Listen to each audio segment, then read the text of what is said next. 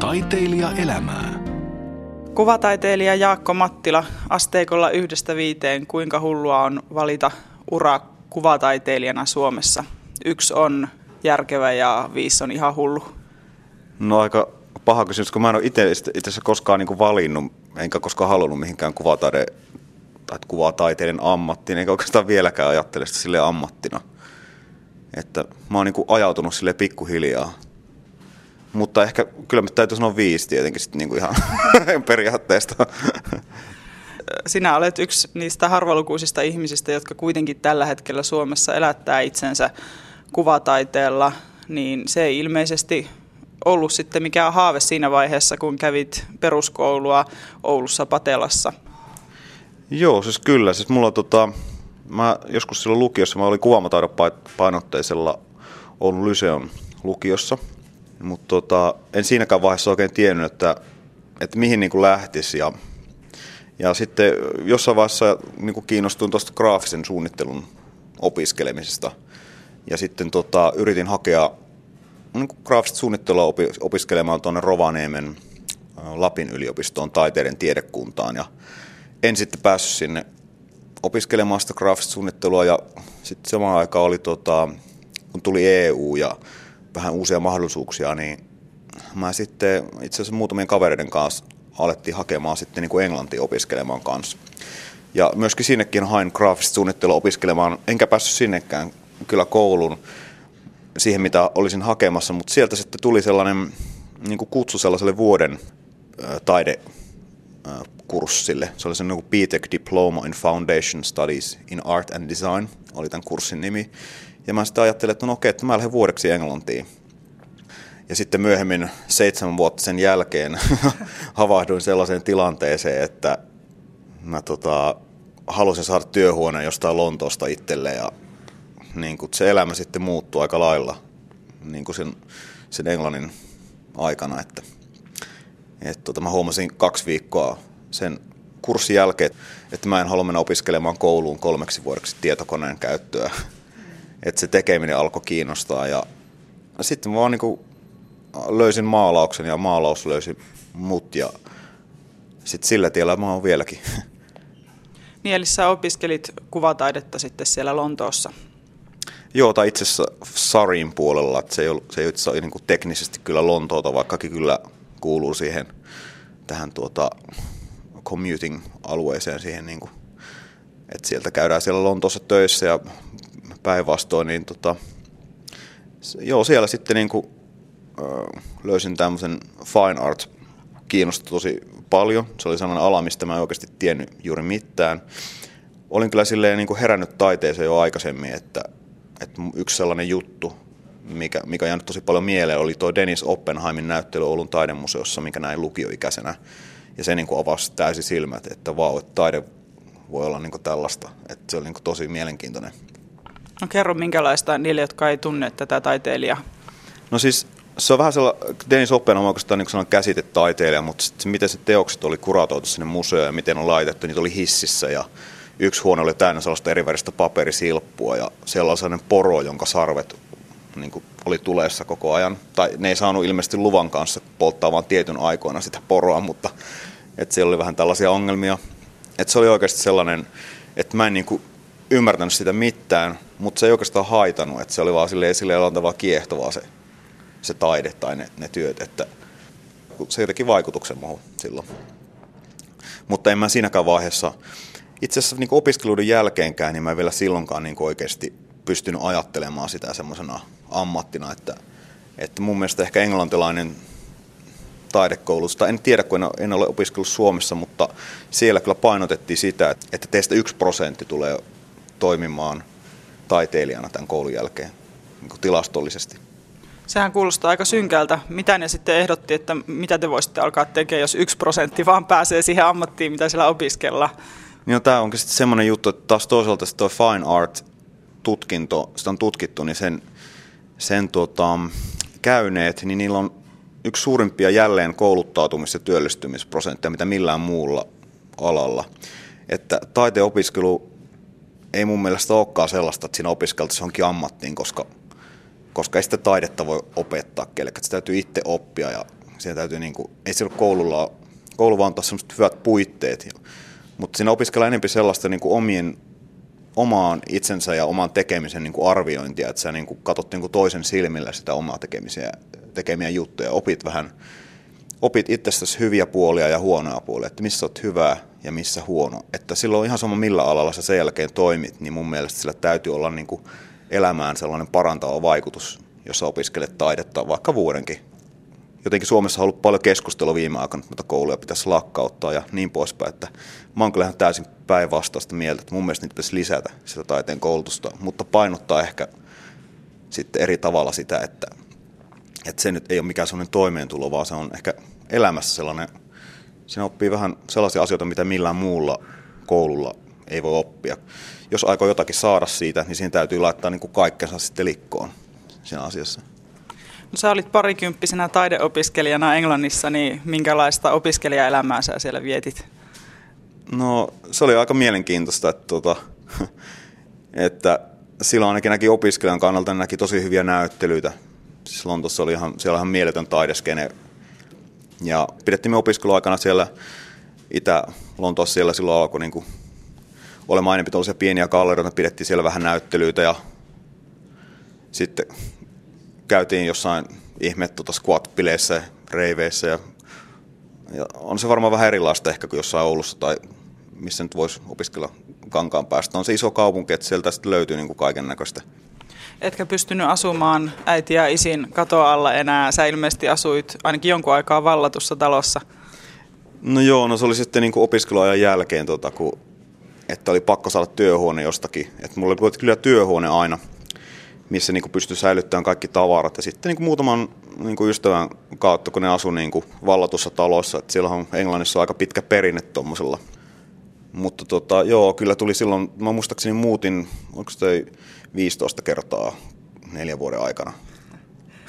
tai jotain, joo, en mä edes muista, se oli aika älytön määrä, mutta siinä vaiheessa kyllä karsiutunut omat turhat tavarat pois aika hyvin, että, että ei se olisi ihan mielenkiintoista, mutta en mä kyllä enää niin kuin jaksaisi sitä. Että kyllä se parikymppisenä vielä meni. Oliko se jotenkin luovaa aikaa, kun asuu vallatussa talossa ja ei ollut paljon krääsää ympärillä, niin oliko silloin hyvä etsiä itseensä taiteilijana? No en tiedä, ainakin siinä kyllä mitattiin niin kuin miehestä mitta, että mitä oikeasti haluaa tehdä. Että kyllä silloin niin kuin, siihen piti nähdä kyllä paljon vaivaa, että pystyy edes käyttämään sen jonkun ajan sillä työhuoneella. Että sitten, kyllä mä siihen aikaan niin kuin kävin töissä, joku teletutkimus tämmöinen firma, missä mä olin töissä – kävin niin kuin siellä sitten viikolla soittelemassa itse asiassa Suomeen niin kuin puheluita ja kaiken näköistä. Tämä siihen aikaan niin kuin kyllä mitenkään, eikä mun teoksetkaan ollut kyllä mitenkään kauhean hyviä. Mä sen itse niin kuin tiedostin koko ajan, että mä vaan kiinnostin niin kuin kehittyä siinä maalaamisessa ja saada niin kuin semmoisia niin kuin töitä aikaa, mitä mä näin päässä. Että se on ollut vähän sellaista niin kuin etsikkoaikaa, että kyllä se niin kuin opiskeluajan jälkeinen aika on niin kuin tosi kriittistä jotenkin silleen, että et siinä kyllä niin kuin katsotaan, että mitä oikeasti haluaa tehdä. No, sulla on tosi tunnistettava tyyli sun teoksissa, niin kuvaile sitä semmoiselle, kuka ei ole nähnyt Jaakko Mattilan töitä koskaan. Mä en nyt nolaa itseäni ja yritä kuvailla sitä, mutta saat itse kertoa. Oh, aika paha. No tota, mä sanoa niin nyt viime aikoina niin aika primitiivisiä töitä, että niissä on niin kuin paljon niin kuin palloja tai pisteitä ja yksinkertaisia muotoja. Ja joko niissä on kaikki värit, tai sitten ei, ei värejä ollenkaan, että ne on niin mustavalkoisia. Niin, ehkä nyt kaikki voi googlettaa sitten tai jotakin. se on kyllä pari parempi kuin, että mä kuvailisin niitä. No missä vaiheessa se löytyi toi tyyli, jos ei se vielä silloin opiskeluaikana eikä heti sen jälkeenkään ollut tollainen niin kuin se nyt on? No ei se ole kyllä löytynyt vieläkään, että, että niin kuin koko ajan tässä sitä haetaan. Ja mä en hirve, hirveästi niin kuin, en niin kuin toistaa samaa juttua, vaikka nyt jos joku katsoo niitä töitä, niin kyllähän niin kuin näyttää tietenkin. Mutta kyllä niin kuin työt koko ajan kehittyy, että, että mä teen nykyään oikeastaan aika lailla päinvastoin kuin mitä silloin koulussa lainausmerkeissä opetettiin, että, että mä en nykyään käytä mitään luonnoskirjoja tai sellaisia, että mä kuvittelen kaikki ne työt päässä. Periaatteessa sitten pystyy olemaan töissä niin kuin ihan missä vaan, että vaikka linja-autossa tai... Hmm. No jos sä istut siellä bussissa ja sulle tulee se kuva mieleen, niin sitten kun sä menet siitä työhuoneelle ja alat tehdä vaikka maalausta, niin kuinka kauan se kestää, että sä saat sen siihen sen näköiseksi, kun se oli sun päässä? No joskus siihen voi mennä vaikka joku 10 vuotta. Nyt mä oon huomannut, että mä oon niinku, ehkä noin 15 vuotta on nyt niinku maalannut, tai 14 vuotta, kohta ehkä 15 vuotta. Niin tota, vieläkin mietin sellaisia ideoita, mitä joskus silloin on ollut, että, että mieleen mahtuu niin paljon kaikkea, että, että mä tavallaan niinku, mun mielestä se on ok, että mä niinku yritän niinku unohtaa niitä huonompia, mutta ne hyvät jutut on sellaisia, jotka sitten on mielessä niin kuin enemmän ja enemmän, ja sitten niitä, joita miettii päivittäin, niistä ei oikein pääse muuten eroon kuin muut sitten niin kuin tekemällä niistä joku työ. Ja, ja sitten mä oon viime aikana huomannut sellaisen ilmiö, että, että se on ehkä vähän niin kuin jollain kirjailijoilla vaikka joku niin kuin tällainen Tolkien, kun se alkoi tekemään sitä Taru Sormusten herrasta maailmaa, niin ehkä se jossain vaiheessa, kun se on niin, kuin niin kauan miettinyt sitä sen omaa maailmaa, niin sitten se maailma alkaa niin kuin itsessään tuottamaan uusia ideoita. Että ne työt niin kuin miten tämä kuulostaa tosi hassulta, mutta että, että kun on tehnyt tarpeeksi noita juttuja ja miettinyt, niin sitten ne työt itsessään alkaa niin kuin antamaan ideoita uusiin. Ja aina nytkin tehdessä, niin silloin ne tulee yleensä eniten niitä ideoita niihin muihinkin. Sä oot Oulusta kotoisin, asut tällä hetkellä Helsingissä ja sitten vietit pitkän aikaa siellä Britanniassa, niin näkyykö jotenkin töissä ja sun taiteellisessa maailmassa tämä sun tausta? No se oli jännä juttu, koska siellä Britanniassa niin mua puhut, opettajat sanoivat, että joo, sä oot tällainen täysin tyypillinen skandinaavisen tyylin, niin kuin, että, että sun, sulla näkyy tällainen skandinavisuus näissä töissä. Ja sitten Suomessa jotkut sanoo, että joo, näissä näyttää kyllä tämmöinen englantilainen juttu näissä sun töissä, että, että siitä voi kukaan vaan päätellä, että ehkä se, en tiedä, se, um, mä yritän, voisi sanoa näin, että, että mä haluaisin tehdä sellaisia töitä, jotka vai jota voi kuka vaan ihminen missä puolelta maailmaa vaan niin kuin ymmärtää. Että on tästä Amazonista joku kaveri ja sitten joku, vaikka joku Freezin joku taidekriitikko ja sitten joku, joku kiinalainen työläinen, että ne kaikki kolme olisi siinä samassa tilassa ja kaikki niin kuin voi niin kuin, miten arvostaa sitä tekemistä. Että mä ajattelen jotenkin silleen, niin kuin, haluaisin tehdä semmoisia universaaleja juttuja enempi, semmoisia kokoavia kuin, kuin poissulkevia töitä. Lähdetään nyt katsomaan, miten yksi sun työ syntyy täällä grafiikan pajassa. Taiteilija elämää.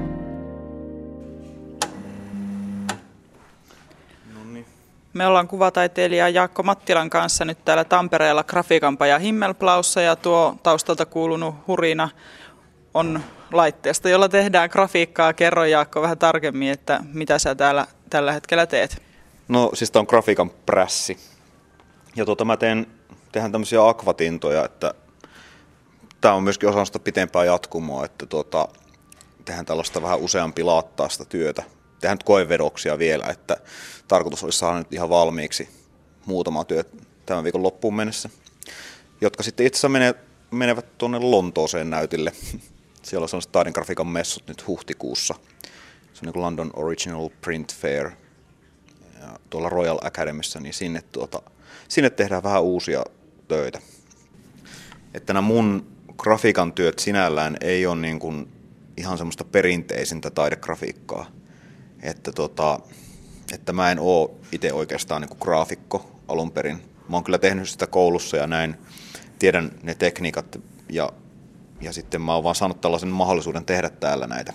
Että, että esimerkiksi nyt tuo työ, mitä tuossa verostellaan, niin, niin siinä tota, on yhteensä 15 eri värilaattaa mikä on niin kuin normaalisti perinteisesti taidegrafiikassa tehdä niin kuin, ää, vähillä laatoilla monta väriä. Että esimerkiksi kahdella värilaatalla voidaan saada niin kuin mieletön kirjo erilaisia toneja ja värejä.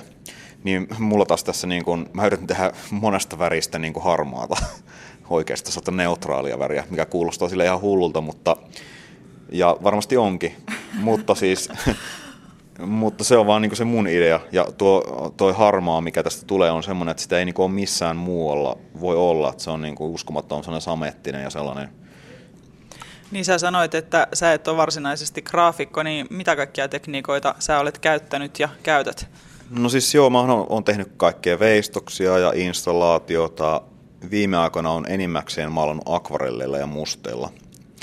Ja sitten tietenkin öljymaalauksia. on tehnyt akryllillakin joskus en hirveästi pidä niistä. ja tota, olen tehnyt sellaisia alkyiditöitä sellaisella venemaaleilla, mitkä on, missä on tosi kiiltävä pinta. Sitten tietenkin piirrän, mutta vähän vähemmän nykyään. Grafiikkaa pidetään semmoisena tavalliselle ihmiselle helposti lähestyttävänä ja ainakin tavallisen ihmisen kukkarolle se on paljon helpommin lähestyttävä kuin isot vaikkapa öljyvärityöt, niin kuinka paljon sä ajattelet näitä kaupallisia asioita silloin, kun sä mietit sitä, että mihin työhön sä seuraavaksi ryhdyt? No en kyllä itse asiassa, ei sitä voi ajatella ollenkaan. Ei se, se on ihan sekundaarinen asia, että töiden tekeminen ja tekoprosessi on siellä työhuoneella ja sitten jos ne työt joskus sitä ovesta kannetaan ulos, niin sen jälkeen niistä tulee vasta kaupallisia. Mutta kuitenkin, jos taiteella haluaa elää, niin jostakin täytyy niitä ostajiakin löytää, niin mistä niitä löytää taiteelle niitä ostajia? Onko ne just tällaiset, kerroit, että nämä työt lähtee Lontooseen näytille, niin jotkut messut tai näyttelyt, tai kuinka se taidekauppa toimii? Niin, tuo on hyvä kysymys. Kyllähän se, niin kuin, jos jos joku ihminen tykkää jostain työstä niin paljon niin sit, ja haluaa sen, että kai siinä on joku sellainen asia, että, että, että mulla on ollut silleen, siinä mielessä kauhean hyvä tuuri ehkä, että sellaista asiat, mistä mä tykkään visuaalisesti, niin niistä on muutkin ihmiset tykännyt ja sitten on niin ollut valmis ma- maksamaan niistä rahaa. Ei siinä ole mitään kai sen kummempaa. Et mä en oikeasti tiedä. Ehkä se nykyään taidemaailma kansainvälisellä tasolla on mennyt enemmän noihin taidemessuihin, tai il, ilmeisesti siinäkin on tapahtunut jotain aaltoliikettä jo takaisinpäin. Että kun messut on sellaiselle taide, joka haluaa aloittaa taiteen ostamisen, niin se on hyvä paikka, koska siellä näkee niin paljon, näkee sen koko kirjon heti kerralla. Että taiteilijoille taas se on niin aika kaamea, kun siellä on sellainen niin kuin, bää. siellä on niin kuin kaikki ja ripustettu monella eri tasolla ja tälle, että ei se nyt mikään sellainen supertaiteellinen kokemus, mutta kyllä ihmiset kuitenkin suurimmaksi osaksi sijoittaa taiteen silleen kotiin ja seinille, eli se on jotain sellaista, minkä kanssa ne haluaa elää. Niin mäkin niin kuin kotona, paitsi että tietenkin tyttöystävähän päättää tietenkin, mitä siellä kotona seinillä on meillä, niin tota, sitten nyt on joutunut vähän deponoimaan ja omia hankintoja muuallekin. Onko sulla muuten omia tauluja seinällä, omalla seinällä? No itse asiassa normaalisti ei ole ollut, mutta nyt on muutama, että pari kaveria, sellaisia äh, niin ystäviä, jotka on joskus aikoinaan hankkinut töitä, on muuttanut ulkomaille, niin ne on jättänyt mulle jemmaan niin säilytettäväksi kotia. No vielä niistä taidemessuista, niin minkälaisia tapahtumia ne on vaikkapa tuolla muualla kuin Suomessa? Onko ne samanlaisia messuja kuin vaikka puutarhamessut, että siellä on näyttelijäasettajia ja sitten kierretään ja välillä käydään juomassa kahvit kahvilassa ja homma jatkuu? No siis no, sillä, on gallerioita, jotka sitten esittelee taiteilijoita. Joskus niissä voi olla jotain niin kuin taiteen restauroimiseen liittyviä henkilöitä ja kyllä ne ihan samanlaisia on joka paikassa. Tietenkin sitten noin hintatasoiset, jos menet vaikka Freeze taidemessuille Lontooseen, niin siellä ei välttämättä ole taiteilijoiden nimiä esillä eikä hintoja, koska sun täytyy tietenkin tietää, kenen töitä ne on ihan vaan sille näkemällä, että se vähän silleen, se vähän niin kuin riippuu ja sitten siellä on kaikkea superjulkiksia Maronasta lähtien pyörii siellä niitä kattelemassa niitä töitä, että, että niitä on vähän moneen lähtöön sitten ja eri hintaluokkien teoksia tietenkin. Missä kaikkialla sinun töitä on nyt tänä keväänä ja kesänä sen Lontoon lisäksi niin nähtävillä? No tota, nyt on ensimmäiset messut on tuolla Art Karlsruhe Saksassa.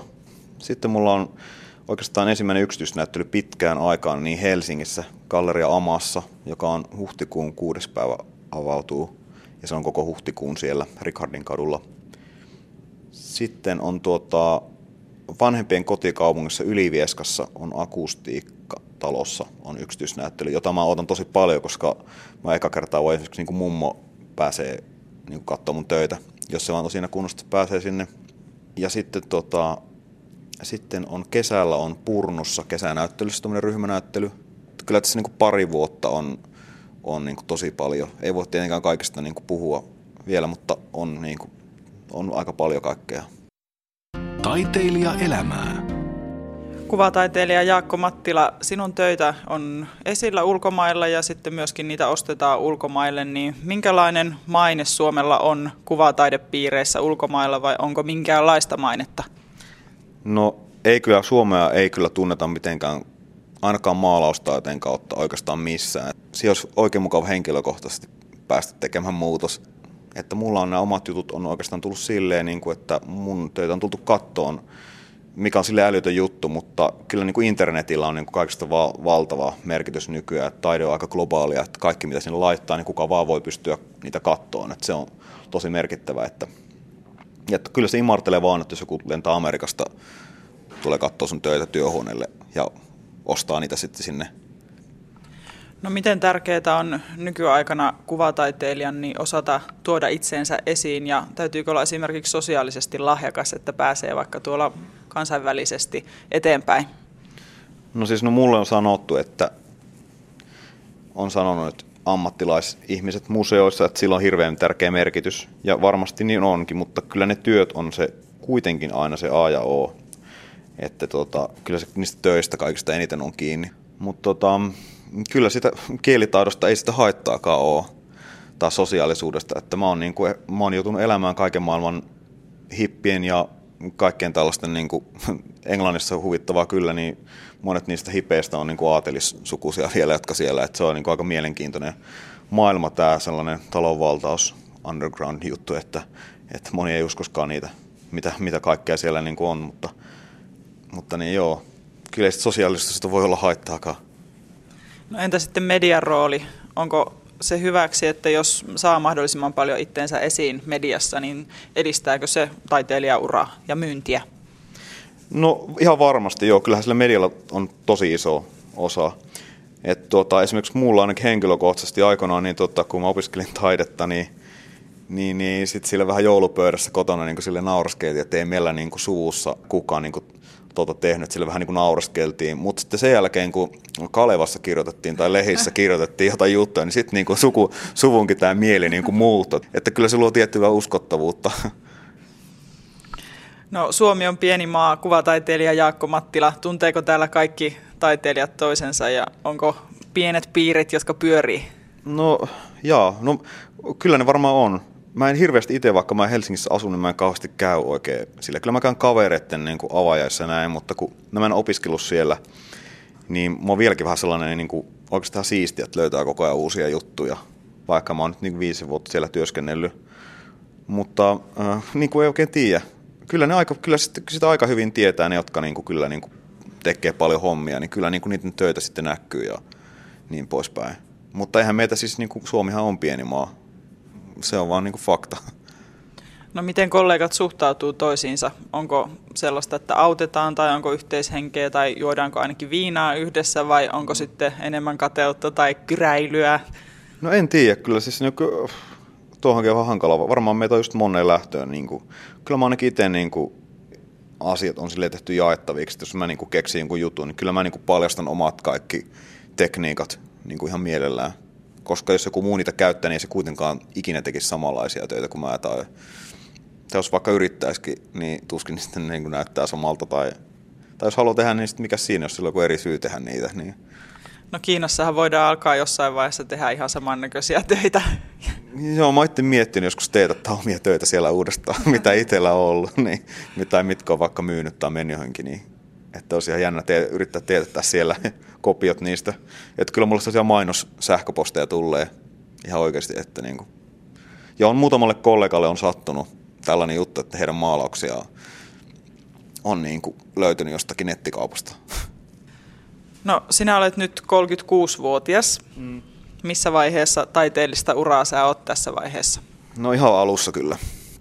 Että sanotaan taiteellisella uratasolla, niin mä oon niin kuin ala-asteella. Et se on se yksi syy, mikä takia sitä koko ajan niin kuin jaksaa lähteä sinne tai haluaa mennä sinne työhuoneelle. No kuinka usein sä siellä työhuoneella käyt ja teetkö sä tämmöistä kahdeksasta viiteen viikkoa? No en kyllä, mä oon vähän sellainen niin kuin joko tai, että joko mä oon siellä aika paljon tai sitten mä niin kuin en oo siellä. Ja itse asiassa mä työskentelen kyllä aika paljon vielä Oulussakin.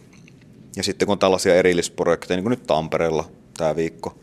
Ja kyllä siihen niin kuin työhön, vaikka se ei varmasti kaikkien mielessä sellainen romanttisi juttu, että taiteella sillä atelialla paskari päässä ja maalaa, niin kyllä siihen kuuluu aika paljon kaikkea muuta, että monesti tuntuu, että sitä lähinnä niin kuin ajaa pakettiautoa työksi. että mulla oli pari vuotta sitten Englannissa näyttely, niin sitten kustannussyistä tuli sitä ajettua pakettiautolla ne työt sinne. 5500 kilometriä. että siitä siinä on taiteellinen, taiteellisuus on siitä vähän kaukana. No tähän onkin hyvä nyt sitten heittää tämä viimeinen perinteinen kysymys, että kuvataiteilija Jaakko Mattila, minkälaista taiteilijaelämää sinä vietät? No hyvää. Kiitos. Kiitos, kiitos.